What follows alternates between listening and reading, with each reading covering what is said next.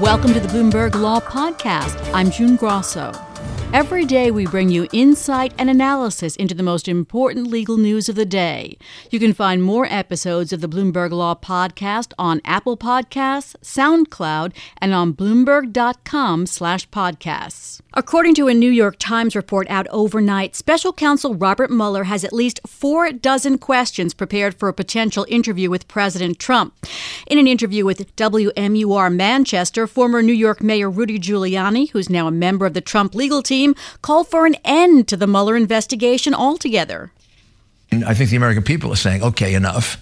Put up or shut up. I mean, you got something? Okay, let's go ahead. If you don't, let's get it over with. Joining me is Bradley Moss, a partner at Mark Zaid. Brad, let's start with the timing. The Mueller team doesn't leak, and there, these questions have been in the possession of the Trump team since March. Why do you think they're being leaked now?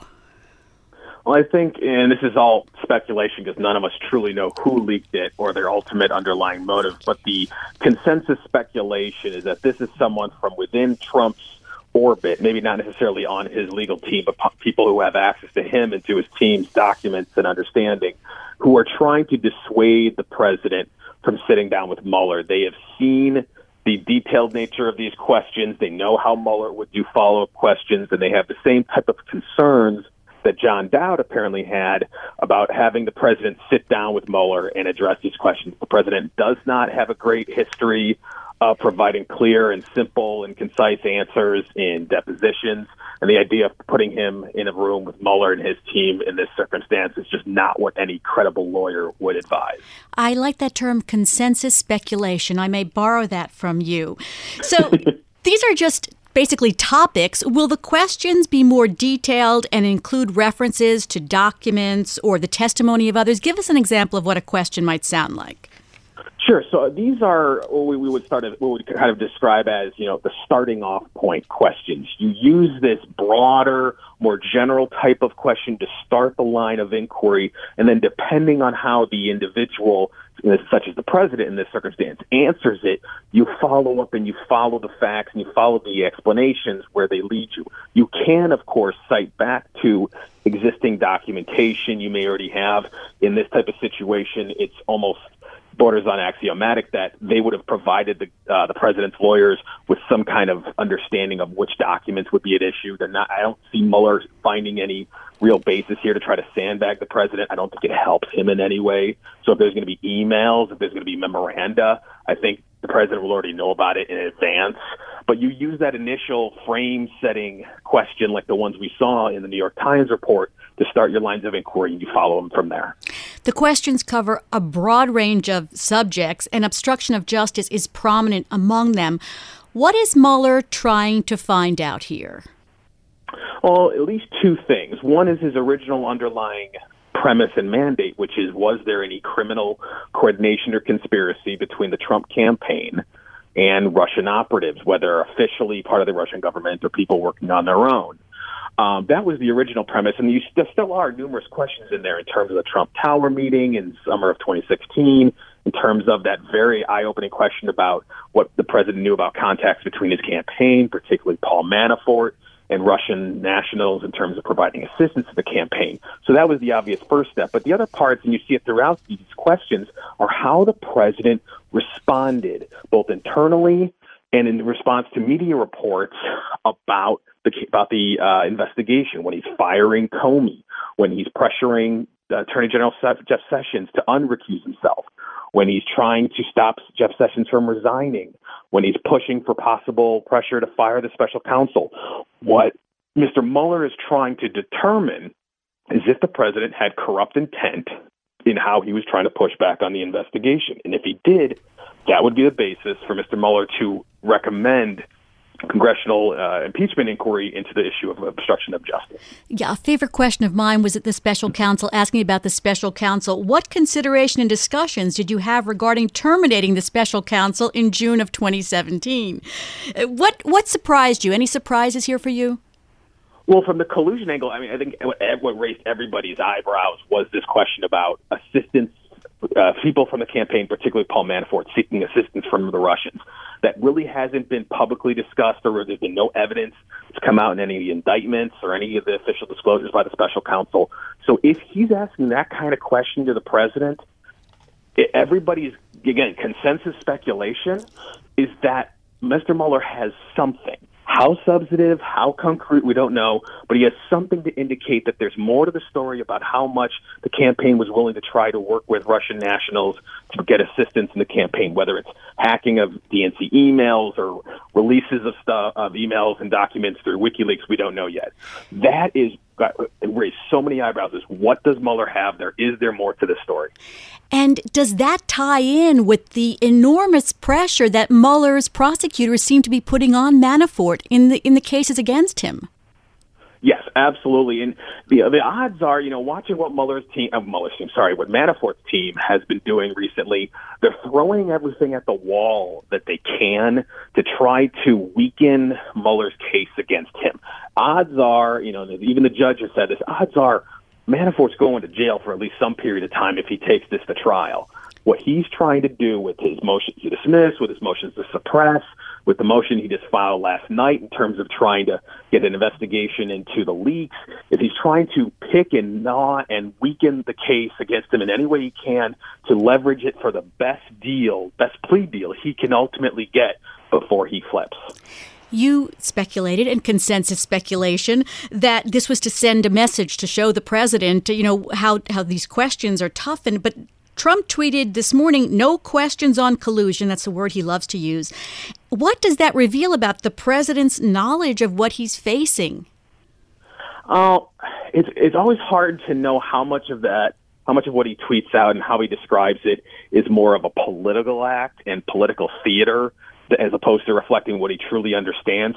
I think he has done a fantastic job of quote unquote working the reps. He has made it through his media allies, through his own tweets, through his political operation at the White House to beat back against the investigation, claiming it's biased, that it's out of control, so that he's done it in a way that no matter what comes out of this, even if there is some type of evidence, some type of indictment that proves there was some manner of quote unquote collusion, of criminal coordination, that there's a portion of his political base that won't care. They'll think it's all they'll think it's all deep state hijinks. They'll never believe any of it. And so long as he continues to work the refs like this and make these claims the way he does, he's going to be politically able to survive.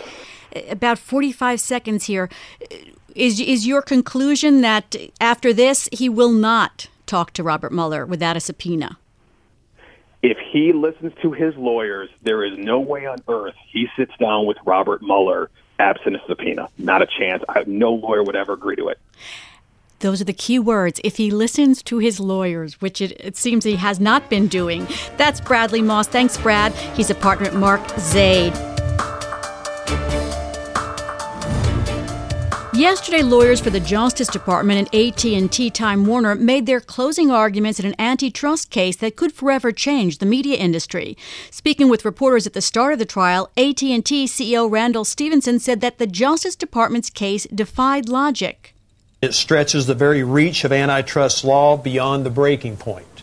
All of this in an effort to stop this combination. Joining me is Bloomberg News legal reporter Erik Larson, who was in the courtroom. Erik, there have been lines to get into the courtroom at different times during the trial. What was it like for the closing arguments?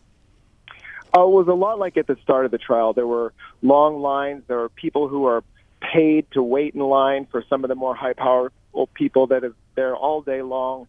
Uh, it filled up two courtrooms. There was an overflow courtroom as well, and uh, it was it was uh, a lot of high spirits on both sides. Everyone seemed fairly confident. The attorneys had to consolidate six weeks of testimony into an hour and a half argument, which is nothing for a lawyer. What were their final appeals to the judge? Uh, well, the government uh, uh came back to its original argument over and over again, which is simply that uh, AT&T, after this merger, would have too much bargaining power by having control over Time Warner's Turner Broadcasting content, which is really powerful, popular, uh, and they say that this type of vertical merger, even though it's, it's not usually the kind that they challenge, uh, is exactly what they need to be looking at in this new sort of media landscape. And of course, the company said that this is the kind of combination that they need to do in order to compete with companies like Netflix. The stakes are really high for both sides here. Tell us a little bit more about that. Well, AT&T is really uh, hinging its future on on this uh, this deal. It's an 85 billion dollar deal. Um, they say that uh, you know the, the future of their company is sort of at stake in, in being able to compete with companies like Netflix and Amazon that are able to deliver their content directly to consumers, and they have a lot more information and knowledge about their consumers, which also gives them more power in, in terms of advertising. Uh, so they're really staking a lot on this, and they're uh, they were said they were pretty surprised that they were challenged by the Justice Department on this. Uh, they thought that it might sail through, um, but that wasn't the case.